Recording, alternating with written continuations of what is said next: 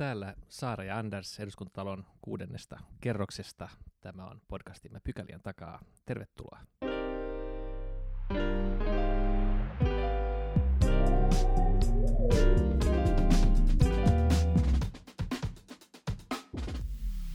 Mennään ensimmäiseen pykälään ja tälläkin viikolla puhutaan edelleen koronasta.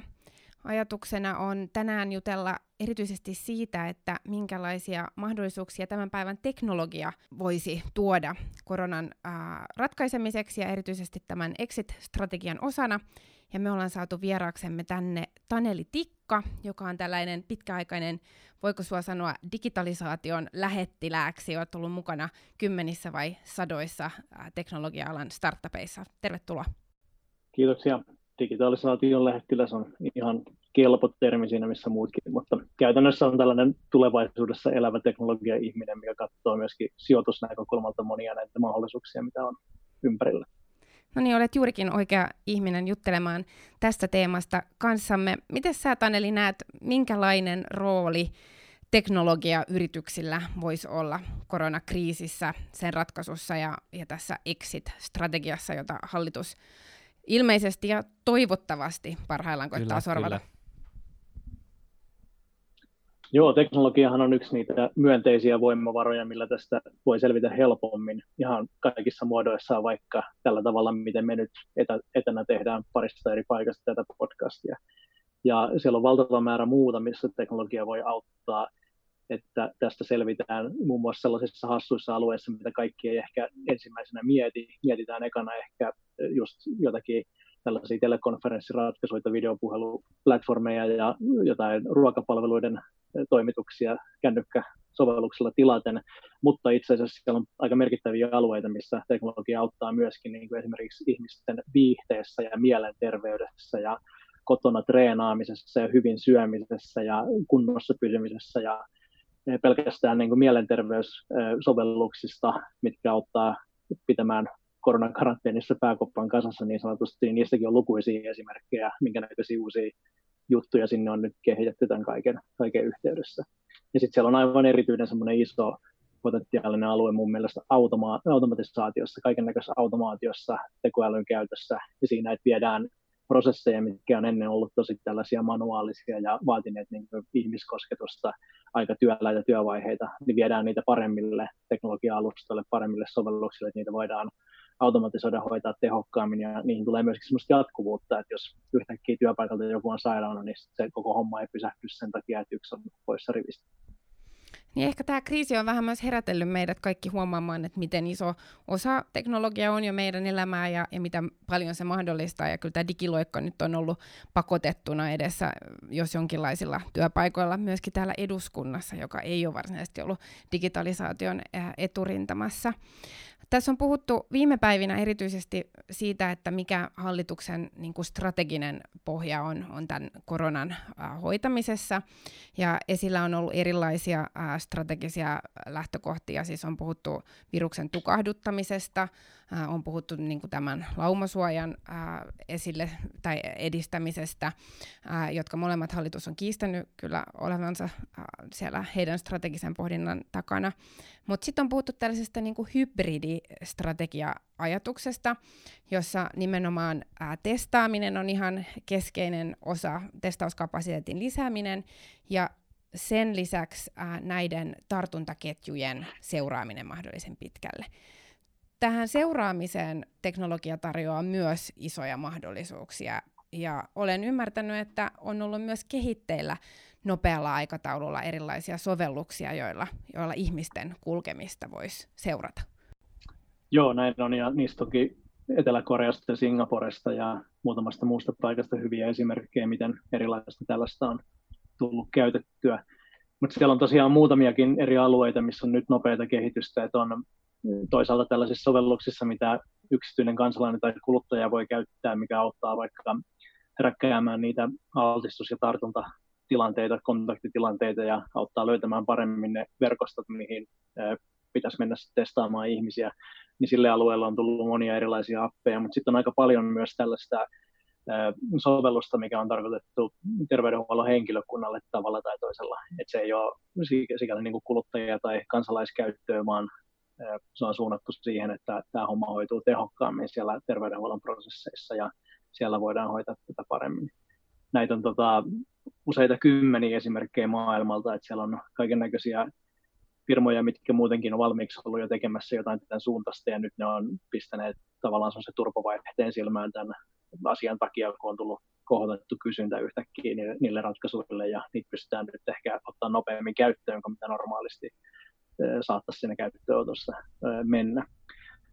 Tämä yhdistelmähän on hirveän tehokas, että et just Singapore ja Etelä-Korea on saanut aika niin kuin näyttävästi paljon aikaan sillä, että hyödynnetään teknologiaa taidokkaasti tämän ympärillä kun teknologian avulla yritetään saada ratkaisua nyt vaikka näihin tartuntaketjuihin, niin siihen liittyy niin oleellisesti se, että, että tiedetään niin kuin, kuka se henkilö on ja missä hän on ollut, missä hän on liikkunut ja kenen hän on törmännyt. Ja sitten kun katsoo niitä maita, jotka on onnistunut tässä, niin siinä on, nousee esimerkiksi Etelä-Korea ja Singapore, jotka nyt kumpikaan ei ole ehkä sellaisia niin kuin demokraattisia mallimaita, että ne, ne ajattelee vähän eri lailla yksityisen suojasta kuin Suomi. Nyt puhutaan tietenkin teknologista positiivisena asiana, mutta kyllä tässä voisi niin herättää vähän uhkakuviakin. Ja nyt, nyt jos tuodaan teknologia meidän jäljittämiseen ja meidän kohtaamisten seurantaan mukaan ikään kuin tarkoittain hyvää, niin, niin onko tässä jotain sudenkuoppiakin? Ihan varmasti on. Ja kaiken muun lisäksi niin on jonkun verran myöskin totuttu tuntemaan tämmöisenä ihmisenä, mikä puhuu yksityisyyden puolesta ja sen puolesta, että ei muun muassa asenneta tällaisia backdooria johonkin järjestelmiin, mitkä sitten pystyy murtamaan salausta tai jäljittämään ihmisten tekemistä ja yritetään ylläpitää ihan YK-ihmisoikeusjulistuksenkin ihmisille antamasta yksityisyyden suojasta ja muun muassa kirjeenvaihdon suojasta ja kodin, kodin tekemisten suojasta. Ja on tässä tällaisia ihan merkittäviä asioita, mitä täytyy harkita, että nämä toimet, jos näitä tehdään jotain niin rankkaa kuin vaikka teletietojen käyttäminen ihmisten jäljittämiseen, niin niiden tulisi olla sellaisia, että ne perustuu vapaaehtoisuuteen, tai sitten jos ne on pakotettuja, niin niille lähtökohtaisesti asetetaan päivämäärä, milloin ne keinot poistuu käytöstä ja poistuu käytöstä sillä tavalla, että niitä ei ole helppo sitten flippaa jostain kytkimästä välttämättä takaisin päälle ihan, ihan tuosta noin vaan. Meillähän voi poliittinen valta vaihtuu ja sitten siellä voi olla vallassa seuraavaksi joku, mikä keksii, että joku ihan toinen peruste kuin pandemia voi olla syy sille, että Joo, no nythän, nythän meillä on hyvä päälle. hallitus täällä Suomessa vallassa, joka toimii vastuullisesti oikeusvaltioperiaatteita kunnioittaa ja niin edelleen. No niin, tämä oli pakko, pakko sanoa. Siellä on, siellä on käytetty paljon harkintaa tähän, että ensinnäkään ne kaikki ehdotut toimenpiteet ei ole edennyt ihan salaman nopeasti sen takia varmasti just, että ne on kunnolla mietitty läpi ja mm. kyllä siellä niin kuin perustuslaki on luettu ihan varmasti. Mutta onko siis niin, että jos otettaisiin nyt vaikka ne ratkaisut, jotka Singaporessa on otettu käyttöön tai, tai Koreassa ja vaan niin kuin käännetään se softa suomala- suomalaisiin olosuhteisiin, niin siinä olisi, tuli sitten mukaan ongelmia nimenomaan tästä näkökulmasta, jotka olisi ristiriidassa meidän ajatukseen siitä, että, että miten yksityisyyttä suojataan. Siinä täytyy just ottaa nämä näkökulmat huomioon, että perustuuko se vapaaehtoisuuteen ja onko ne pysyviä teknisiä keinoja, mitä siinä otetaan käyttöön vai tilapäisiä ja mikä se tarkoitus oikeastaan on. Tällä vapaaehtoisuudella pääsee mun mielestä hirveän pitkälle, että meillähän on Suomessakin valtava määrä vapaaehtoista verotusta, minkä henkilö voi niin kuin omalla toiminnallaan välttää sen veron kokonaan. Vaikka joku koiravero, että hanki koiraa niin, että maksa koiraveroa, et käy uimahalleissa niin, että maksa uimahallin maksua ja niin, niin poispäin. Niin muun muassa vapaaehtoisuudella pääsee, pääsee mun mielestä tosi pitkälle ja sitten ei tarvitse edes välttämättä harkita niitä keinoja, mitkä on tosi pakottavia tai, tai menee niin kuin rankasti pakkona yksityisen suojan, suojan rajojen yli. Tämmöinen yksi esimerkki vapaaehtoisuudesta, mitä tuolla nettikeskusteluissa on lennellyt, niin on, on muun muassa niin kuin deittailu pandemian aikakaudella. Ja se tuntuu siltä, että ihmiset on ihan suht valmiita siihen, että ne ottaa ikään kuin tämmöisen testisertifikaatin käyttöön, että mä voin deittailla, mulla on puhtaat paperit ja mut on testattu. Joo, monenlaiseen tämä, tämän päivän teknologia taipuu. Tämä on ihan selvää, että oikeusvaltiopohdinta pitää olla ihan keskiössä, ää, erityisesti kun mietitään näin niin kuin rajuja asioita kuin ihmisten ää, mahdollista seurantaa, ää, mutta tätähän on Suomessa nyt pohdittu, tämän, tämän tyyppistä sovellusta, ja äm, siinä on ollut myös yksityisiä toimijoita mukana, eli nyt on, on niin kuin lähdetty hyödyntämään sitä osaamista, jota suomalaisissa teknologia-alan yrityksissä on, ja liikenne- ja viestintäministeriö on, on mukana, ja kyberturvallisuuskeskus.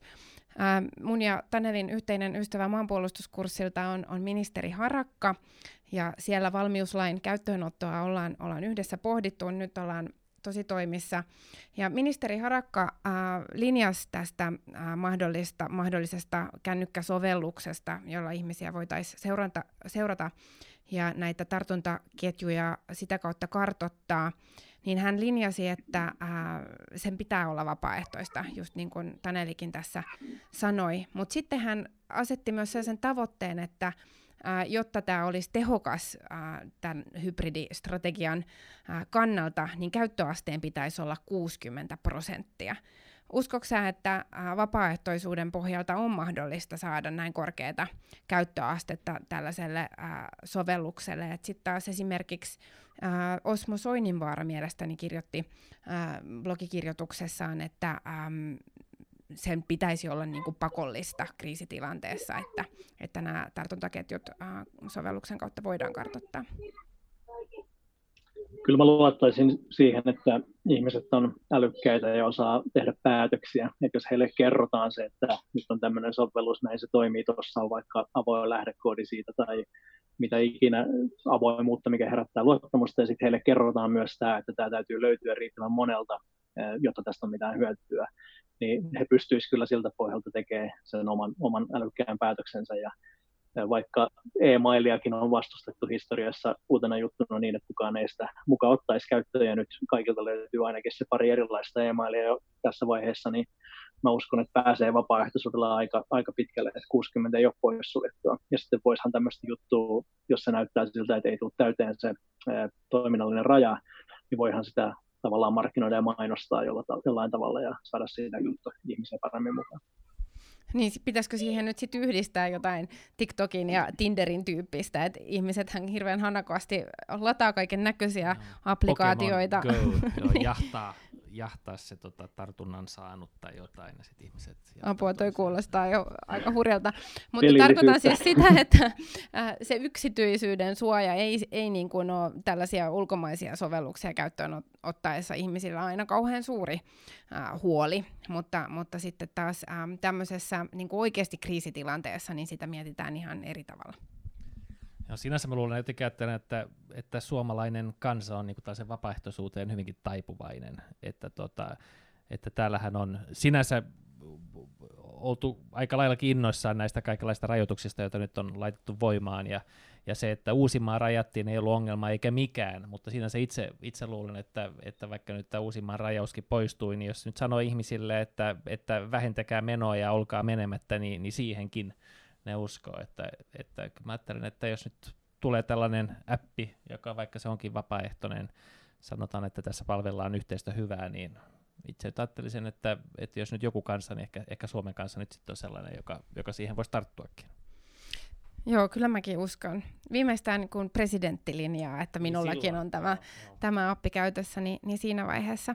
No sä sanoit tuossa, että ää, tosi monet toimijat on näitä kehittynyt, kymmeniä ää, erilaisia ää, sovelluksia on, on tämän kriisin aikana jo syntynyt, ja, ja mä muistan lukeneeni jo pari viikkoa sitten, että joku suomalainen tiimi oli kehittänyt tällaisen karttasovelluksen, jolla voi reaaliaikaisesti niin pandemian leviämistä seurata, ja, ja se oli käännetty ties kuinka monelle kielellä.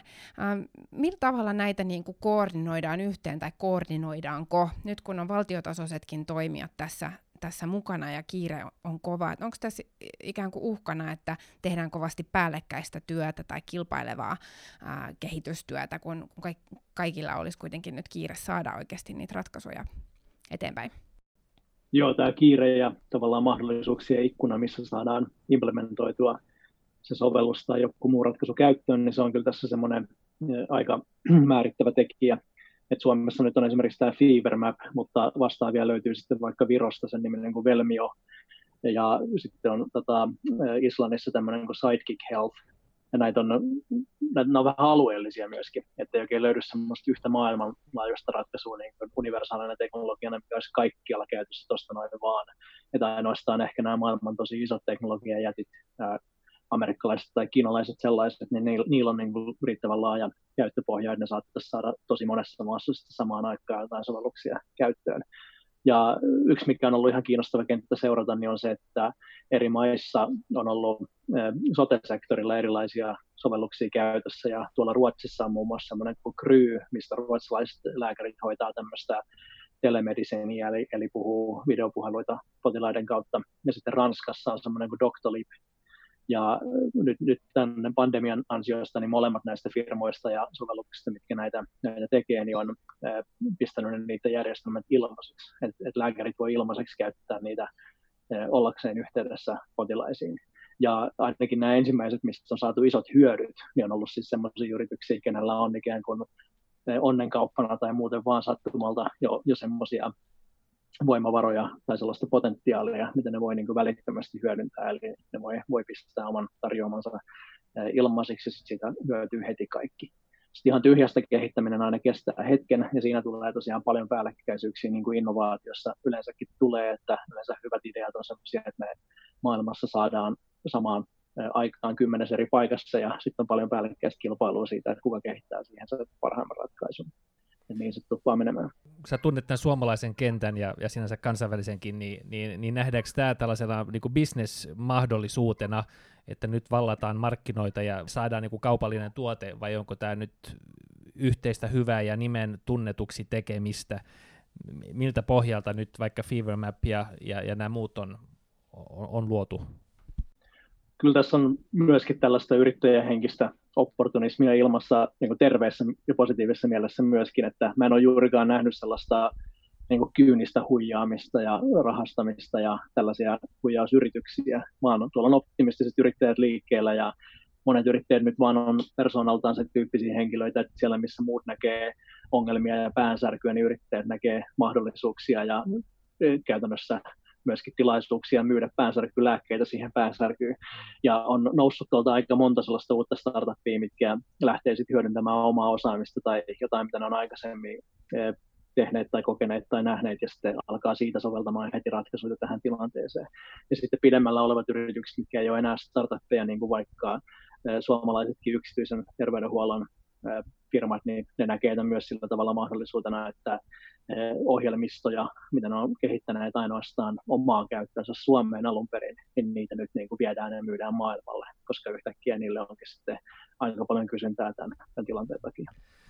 Jo tässä Suomessahan nousi, siis satuin huomaamaan tuossa maaliskuussa aika lyhyessä ajassa, niin oli, oli aika monta tällaista eri, erilaista hackathonia, jossa, jossa niin kuin lyhyessä ikkunassa kooderit ja muut niin kuin tuot, tuotti tällaisia niin kuin ohjelma, alkioita, runkoja, ajatuksia ja sitten, sitten kilp- kilpailtiin, kilpailtiin hyvässä hengessä siitä, että, että kuka, kuka torjuu, torjuu tätä uhkaa parhaiten, että aika reipasta meininkiä.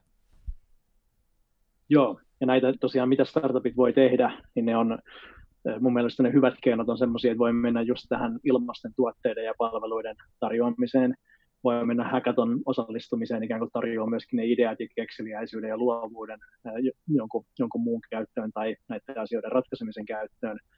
Ja sitten voi alkaa tehdä omassa yhteisössään tai siellä paikallisella alueella, missä toimii niin kaiken näköistä, mikä yhdistää sitä yhteisöä, tuo sellaista paikallista elementtiä siihen, missä saadaan paremmin ikään kuin kaikilla tavoin hanskattua tämä, tämä poikkeuksellinen tilanne sitten yhteistyössä paikallisesti. Ja sitten voidaan myös tehdä paljon tämmöistä tiedon jakamista, kouluttamista, webinaareja, podcasteja, huasessioita ja hyvien tuotteiden koulutusvideoita ja kaikkea tällaista mentorointia jopa pystyy, pystyy tekemään paljon. Ja ilmasta työtä käytännössä eh, osallistuu talkoisiin ja auttaa, auttaa eteenpäin tästä yli. Voiko tästä niin kuin sellaisen toiveikkaan yhteenvedon vetää, että tällaisessa kriisissä, niin kuin nyt ollaan erittäin vakavassa ja syvässä kriisissä, niin äh, paineessa on myös mahdollisuuksia ja, ja se synnyttää mahdollisesti myös jotain uutta. Ihan varmasti synnyttää, että sellainen asia, mikä on tosi ilmeinen ja pitäisi nostaa, kun tästä aiheesta puhutaan, niin on toi, mitä tapahtuu tuolla koulutus- ja koulunkäyntiteknologioiden puolella ja edutekissä ja etäkoulussa. Ja nyt yhtäkkiä maailmassa on varmaan helposti 100 miljoonaa perhettä nyt ainakin tai enemmän, ketkä on joutunut tähän samaan tilanteeseen, että hups, lapset on kotona ja niille pitäisi pyörittää kotikoulua ja sitten täytyy siihen opettajankin jotenkin olla yhteydessä ja näitä erilaisia edutekki-startuppeja ja sovelluksia siihen on tullut hirveästi, ja niitä on Suomessa ollut jo aikaisemmin aika vahvalla pohjalla useita kaiken näköisiä ekapelejä ja muita, mitä täällä on kehitetty. Ja nyt opettajat on tehnyt semmoisen digiharppauksen tavallaan turpoahdetun vauhdin kanssa tosi nopeasti, että et eihän tämä tästä enää normaaliksi palaa, vaan ne jatkaa kehittymistään ja tulee ihan merkittäväksi osaksi tavallaan kokonaisvaltaista opetusta, myöskin kaikki nämä uudet työkalut ja etäkeinot. Ja toivottavasti siinä käy niin, että se parantaa kaiken asteisen koulu- ja koulutuksen laatua tulevaisuudessa näiltä osin aika pysyvästi.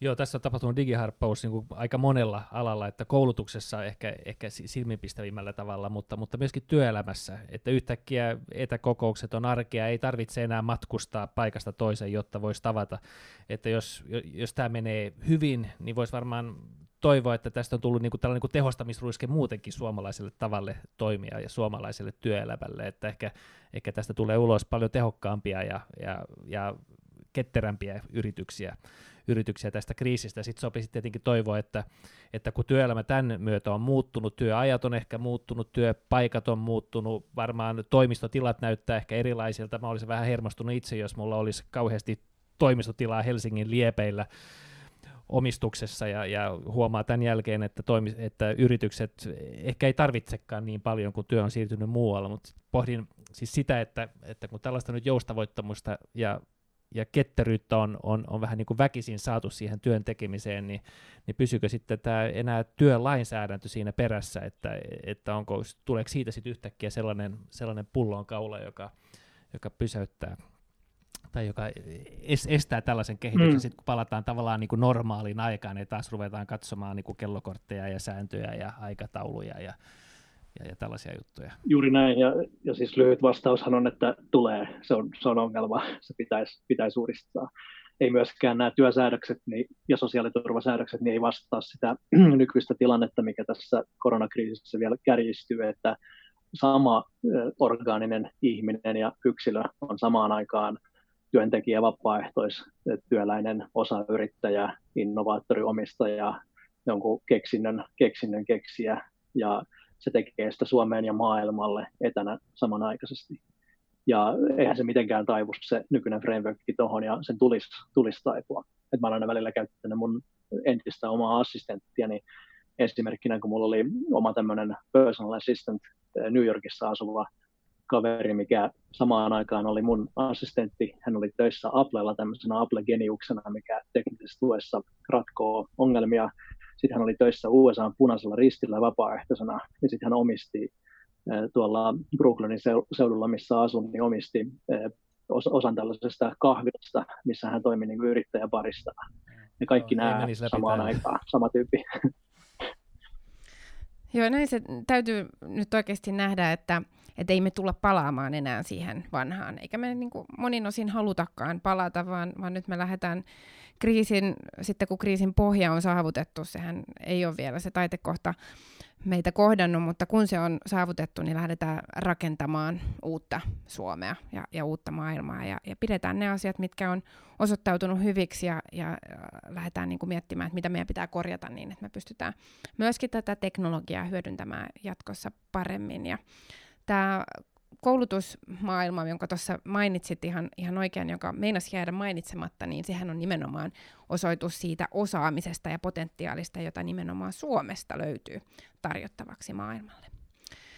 Oikein. Joo, ja toinen, toinen semmoinen on muuten, muuten tota, näköinen finanssi ja rahateknologia ja kiinteistöihin liittyvä teknologia. Sitäkin on tosi paljon Suomessa, siis kaikkea maksamisen sovelluksia, kaiken näköisiä muita ratkaisuja, millä saadaan hoidettua kaupankäyntiin luotottamista, verkkokauppaa, eh, vuokra, vuokrasuhteita ja tämän tyylisiä juttuja, niin siihen on valtavasti osaamista Suomessa ja suomalaiset pankit on ollut siinä eh, vähän sellainen edellä kuin yleisesti katsoo maailmaa.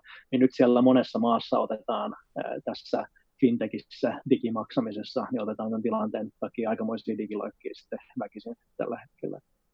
Että olisi niin kuin apajat nyt meidän tekijöille kyllä, että Suomesta fintechiä ja property-teknologiaa, tämmöistä niin kuin kiinteistö, kiinteistöteknologiaa, niin sitä vaan vientiin, että sille olisi kyllä ne ottajia Mahtavaa, ei muuta kuin tuumasta toimeen. Näihin toivekkaisiin sanoihin on hyvä lopettaa tämä osia.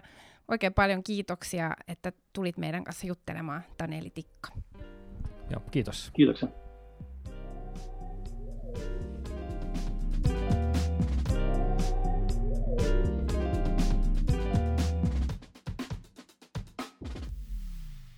No niin, mennään toiseen pykälään.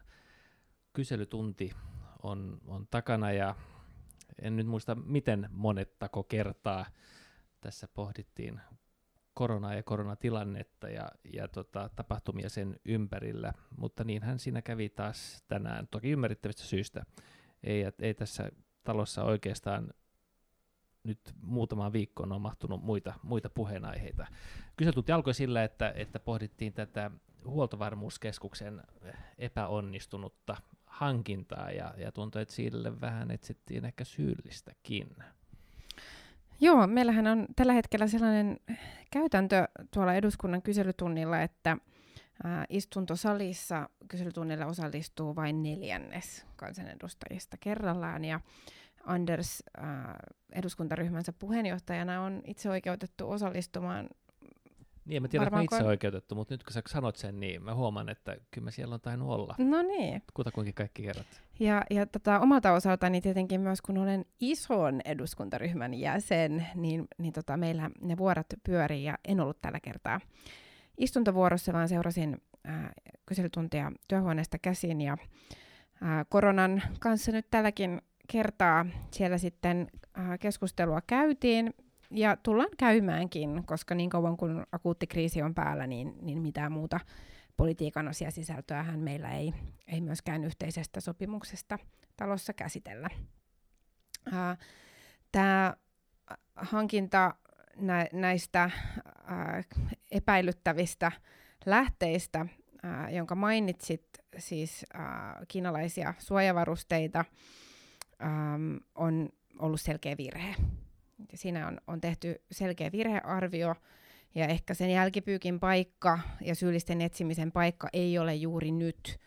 Mutta kun on tapahtunut selkeitä virheitä, ää, joista tämä on yksi esimerkki, toinen on, on tämä Helsinki-Vantaan lentokentän ää, pitkittynyt tilanne ää, aikaisemmin, niin ihan aidosti herää se kysymys, että onko ää, koordinaatiossa – ää, tai, tai kriisin johtamisessa parantamisen varaa? No tässä hankinnassa niin en nyt sanoisi, että, että siinä voi, ei, ei siitä voi, voi varmaan vetää ehkä kauhean korkealle niitä, niitä vastuun portaita, että tota, muistan ihan oikein, että operatiivinen toiminta on operatiivinen, to, operatiivista toimintaa, mutta olihan se niinku tapahtuma sinänsä ihan häkellyttävä, että kun ajattelee minkälaisia vaatimuksia asetetaan vaikka kuntatasolle niille yrityksille, jotka saa tehdä pienen pieniä konsultointihommia. Siinä pitää olla niin kuin täydellisen puhtaat paperit ja asiakastiedot kunnossa. Ja sitten tämän tapaisille toimijoille, kun mistä nyt oli kysymys tässä tapauksessa, niin annetaan tällaisia aika kriittisiä hankintoja, kun heidän taustansa kuitenkin on täynnä hyvin, niin epäilyttävi, hyvin epäilyttävää yritystoimintaa ainakin toisen, toisen henkilön osalta, niin, niin eh, kyllä siltä jo, joltain on, on pallo kyllä pudonnut, pudonnut pahemman kerran, ja joku prosessi on niin täydellisen pielessä sinänsä siinä talossa. Hmm. Joo, no tästä syyllisten etsimisestä nyt, nyt kuitenkin niin kuin hallituksen puolelta vedettiin sellainen johtopäätös, että toimitusjohtajan äh, luottamusta ei, tai toimitusjohtaja ei enää nauttinut pääministerin eikä hallituksen luottamusta, ja, ja hän, hän sai lähteä, vaikka tuskinpa hän henkilökohtaisesti on, on sitä hankintapäätöstä ollut tekemässä. Joo, tuskinpa, tuskinpa. Kai siellä joku, joku vähän alemmalla portaalla on sen hankintapäätöksen tehnyt, mutta, mutta no, pääministeri totesi, että luottamusta johtoon ei ollut, ja hän veti sitten johtopäätökset siitä, oli se sitten oikein tai, tai väärin. Tässä on, on ollut niin kuin keskustelua nyt tästä kotimaisen tuotannon käynnistämisestä. Ja äh, kotimaisilla toimijoilla äh, on ollut tässä viime viikkoina myös äh, erilaisia kontakteja ulkomaille, josta on ollut mahdollista äh, tilata näitä suojavarusteita, joista, joista pula on, on Suomessa ollut.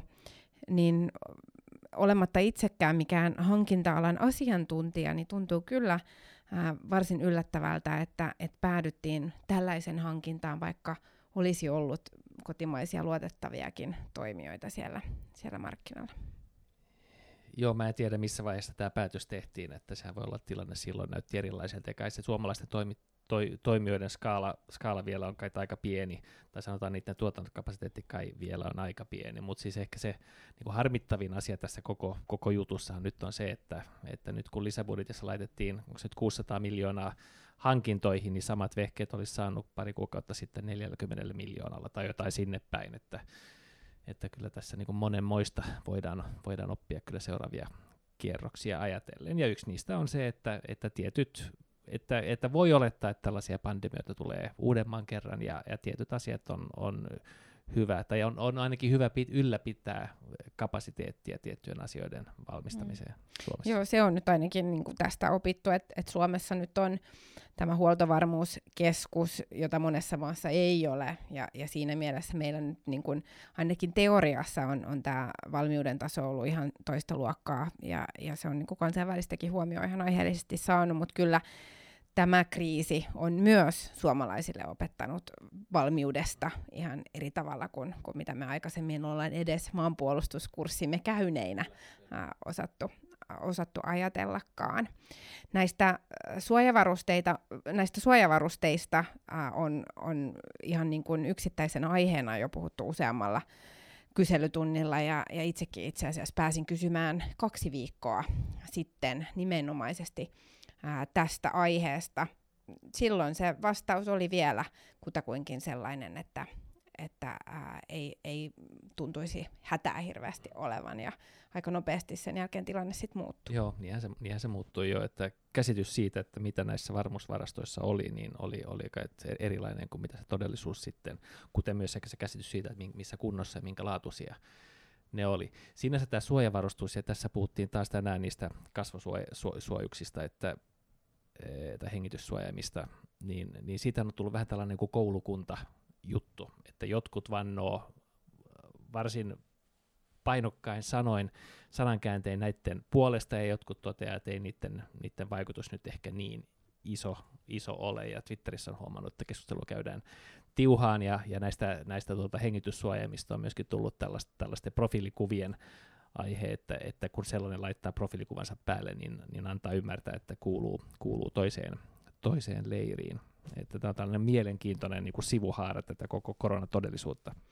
No joo, jos tuossa alussa todettiin, että meidän yhteiskunnalliseen keskusteluun mahtuu vain, mahtuu vain yksi aihe kerrallaan, ja se on tällä hetkellä tämä korona, niin myöskin tämän koronakeskustelun sisälle mahtuu kerrallaan niin kuin yksi iso aihe, ja, ja se on nyt nämä, nämä suojavarusteet ja niiden, niiden riittävyys.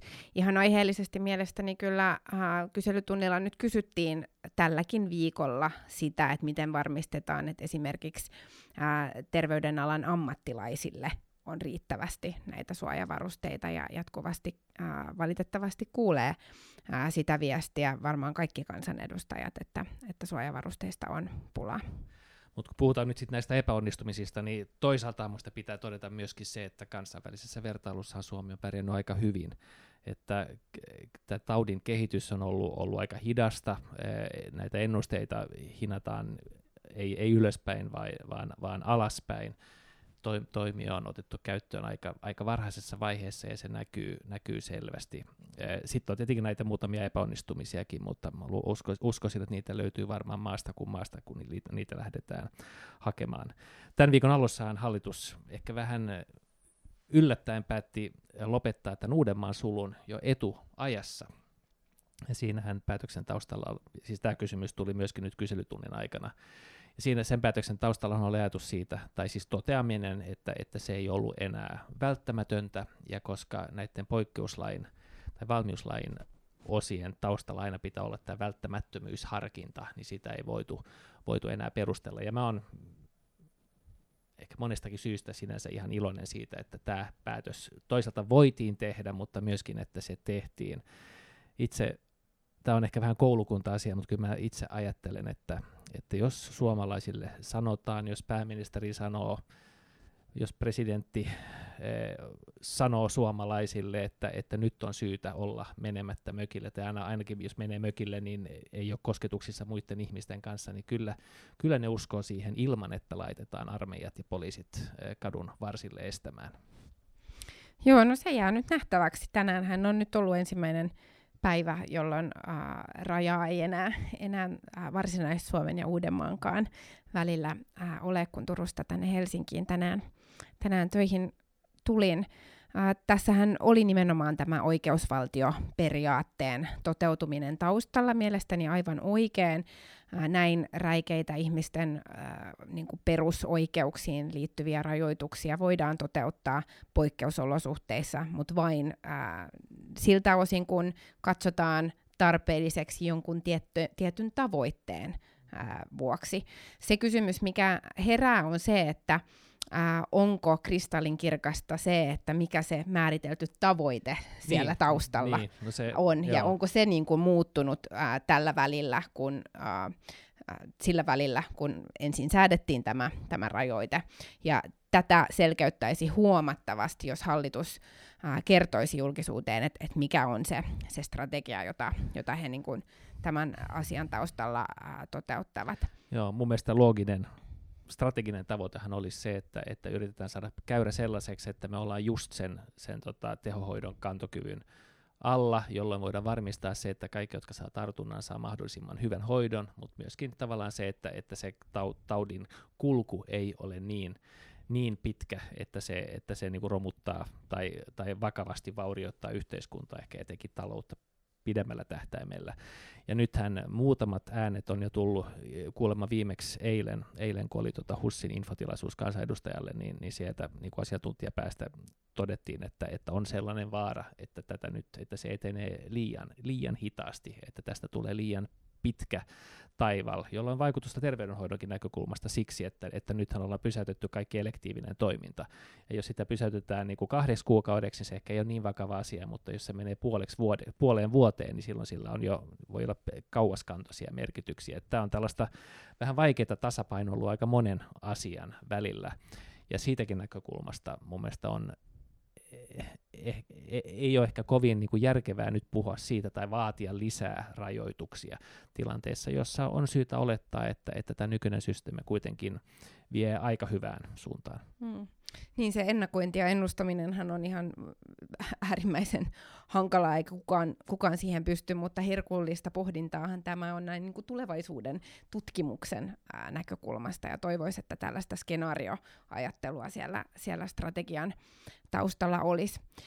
Mutta omasta mielestäni on ihan selvää, että tämä Uudenmaan uh, sulun purkaminen ei, ei ole mikään mielipidekysymys, eikä sen pidä olla mikään niinku huutoäänestys, että, Joo, ei, että ei. kuka kannattaa tai kuka vastustaa, vaan, vaan siinä pitää olla nimenomaan tämä juridinen pohdinta, mm. ja, ja hallitus oli sitä, sitä mielestäni ihan oikein käynyt.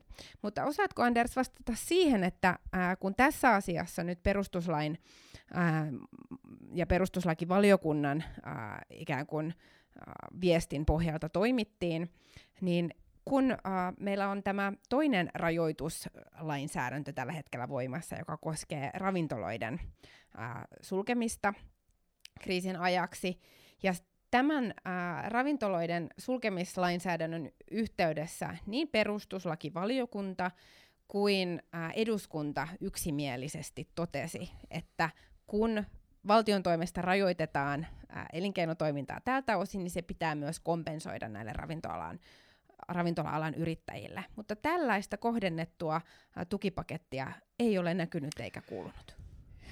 Joo, mu- muotoilitpa sen hyvin.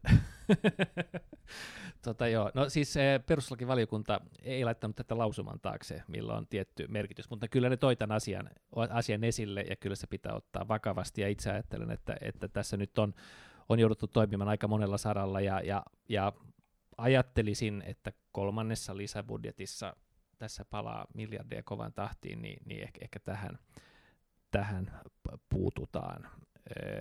Tähän pääministeri taisi ottaa kantaa jo vähän niin kuin viime, viime viikolla, ja silloin, jos nyt oikein muistan, hän viittasi tähän, tähän lausumakysymykseen. Mutta joo, siis se on ollut hyvin poikkeuksellinen toimi, ja, tota, ja kyllä, kyllä se pitää niin kuin jollain, tavalla, jollain tavalla sitten kompensoida.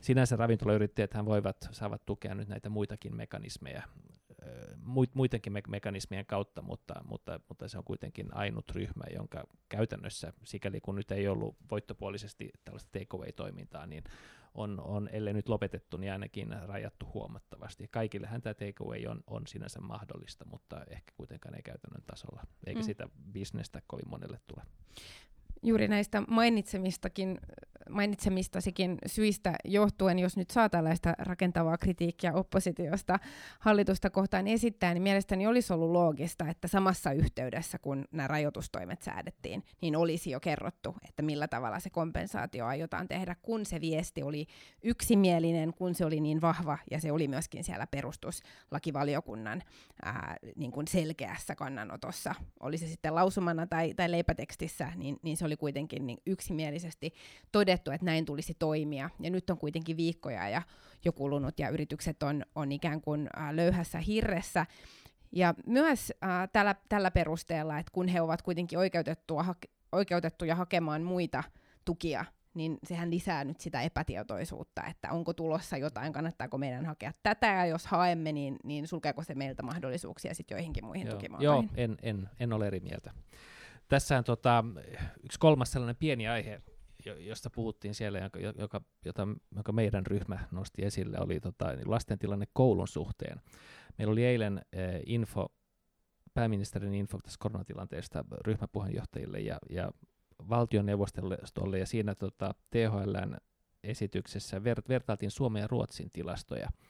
Ja siitähän ollaan aika paljonkin puhuttu eh, Suomessa, ja tilannehan näyttää näyttää huonommalta. Ruotsissa siellä taitaa olla per capita eh, tapaukset kaksinkertaiset verrattuna Suomeen, mutta kun katsoo tilastoja, että missä ryhmässä niitä on, niin, niin nuorten, eh, nuorten, lasten, aikuisten ryhmässä se on aika lailla niin kuin Suomessa, mutta sitten vanhusten joukossa se no, on huomattavasti korkeampi, ja siitä, voi, siitä johtuu sitten myöskin aika korkeat kuolleisuusluvut. Mutta tämä, jotenkin tämä tilasto antaisi ymmärtää, että, tota, että pääasiallinen epäonnistuminen siellä on ollut vanhusten suojaaminen. Ja nyt kun puhutaan, näitä, puhutaan tästä Suomen exit-strategiasta, ja kun otetaan huomioon, että taudin kuva tai laajuus ei juuri ero Suomesta, Suomen laajuudesta tai taudin kuvasta, kun puhutaan nuorista lapsista ja nuorista vanhemmista, niin voi vetää sen johtopäätöksen, että ehkä nuoret ja lapset ei ole sellainen tartuntavektori, kun on ajateltu. Ruotsissahan toimittiin eri lailla koulujen suhteen jolloin ehkä myöskin voitaisiin varovasti toimia, toivoa, että, että koulujakin voitaisiin Suomessa eh, pikkuhiljaa avata. Ja se on ehkä oleellinen, oleellisempaa ala-asteella kuin yläasteella, ja, ja, ja tota, ehkä erityisesti siitä syystä, että eikä monet opettajat on, on jossain määrin huolissaan, ja ehkä muutkin siitä, että, että nyt kun lapset jäi pois koulusta maaliskuun alussa, jos opettajat näkee heidät vasta elokuussa, ja puhutaan lapsista, jotka kaikki ei tule ihan samanlaista olosuhteesta, jossa kaikilla ei ole ehkä niin helppoa kotona, niin se on aika pitkä aika ilman, ilman kontaktia. Et olisi hyvä, jos saataisiin toukokuussa ainakin pienimmät lapset takaisin kouluun, jotta syntyisi se pieni tsekkaus, se pieni kontakti opettajan, jotta voitaisiin katsoa, että miten heillä on mennyt, millä tasolla ovat ja, ja, ja miten he ovat pärjänneet. Tämä on erittäin aiheellinen huoli ja, ja niin kuin todella syvä, syvä huoli on, on siitä, että ää, miten lapset ja, ja nuoret tässä tilanteessa pärjää, koska perheissä on aivan erilaisia tilanteita ja aivan erilaisia valmiuksia myös vastata tähän, tähän kriisiin. Ähm, kaikilla vanhemmilla ei ole valmiuksia tukea ää, siinä oppimisessa – kaikilla ei ole saatavilla riittävästi laitteita tai osaamista niiden etälaitteiden käyttöön, ja sitten on tällaisia suoranaisia ää, laiminlyönteihin tai, tai väkivaltaan tai, tai muihin niin kun, ää, erittäin huolestuttaviin ilmiöihin ää, liittyviä ää, vaaroja, joita tämmöinen poikkeuksellinen tilanne kyllä lisää, ja mikä on, on näkynyt nyt jo. Joten ilman muuta ää, niin kuin kaikki toimenpiteet, joilla nyt pystytään näitä riskejä ehkäisemään, niin pitäisi olla pitäisi olla pöydällä, erityisesti näiden kaikkein ää, pienempien ää, lasten ja, ja koululaisten osalta, koskien toki myös varhaiskasvatuksen piirissä olevia, olevia lapsia. Ähm, aika alkaa loppumaan, mutta ihan viimeiseksi haluaisin vielä mainita tähän, mistä lähdit tässä viimeisessä puheenvuorossa liikkeelle, nimittäin tästä ää, parlamentaarisesta infosta. Mun mielestä tämä on kiinnostava yksityiskohta, josta voitaisiin jossakin vaiheessa jutella enemmänkin, että ää, nyt tämän kriisin aikana tämä parlamentaarinen yhteistyö on typistynyt hallituksen infoksi eduskuntaryhmille. Ja mä ajattelin, että sä just olit kehumassa, että, että onpa se hyvää ja, ja, ja tota, osallistavaa. Tota, joo, no siis eduskuntatyöhän on kaiken kaikkiaan typistynyt, että se on ehkä, ehkä yksi juttu, mutta kyllä siis mullahan t- ei ole kokemusta nyt kuin tästä ja edellisestä kaudesta, mutta, mutta tota, kyllä mun mielestä koko tässä valmistelussa on, on aika hyvin pidetty oppositio mukana ja on ollut useassa tapaamisessa, jos kaikki on ollut mukana ja keskusteltu näistä äh, tehdyistä ja tulevista toimista. Että tota, tietenkin aina hallitus valmistelee, mutta kyllä sanoisin, että oppositio on aika hyvin ollut mukana. Myöskin kun on keskusteltu ja, ja pohdittu näitä rahakysymyksiä, esimerkiksi valtiovarainvaliokunnassa, jossa itse olen, niin kyllä siellä oppositionkin ääntä on, on kuultu ja otettu huomioon. Tämä on varmaan just sellainen asia, joka näyttää aidan eri puolelta vähän erilaiselta, mutta jatketaan Ehkä sitä näin. toisella kertaa. Joo, t- näin tällä kertaa ensi viikolla uutta koronaa.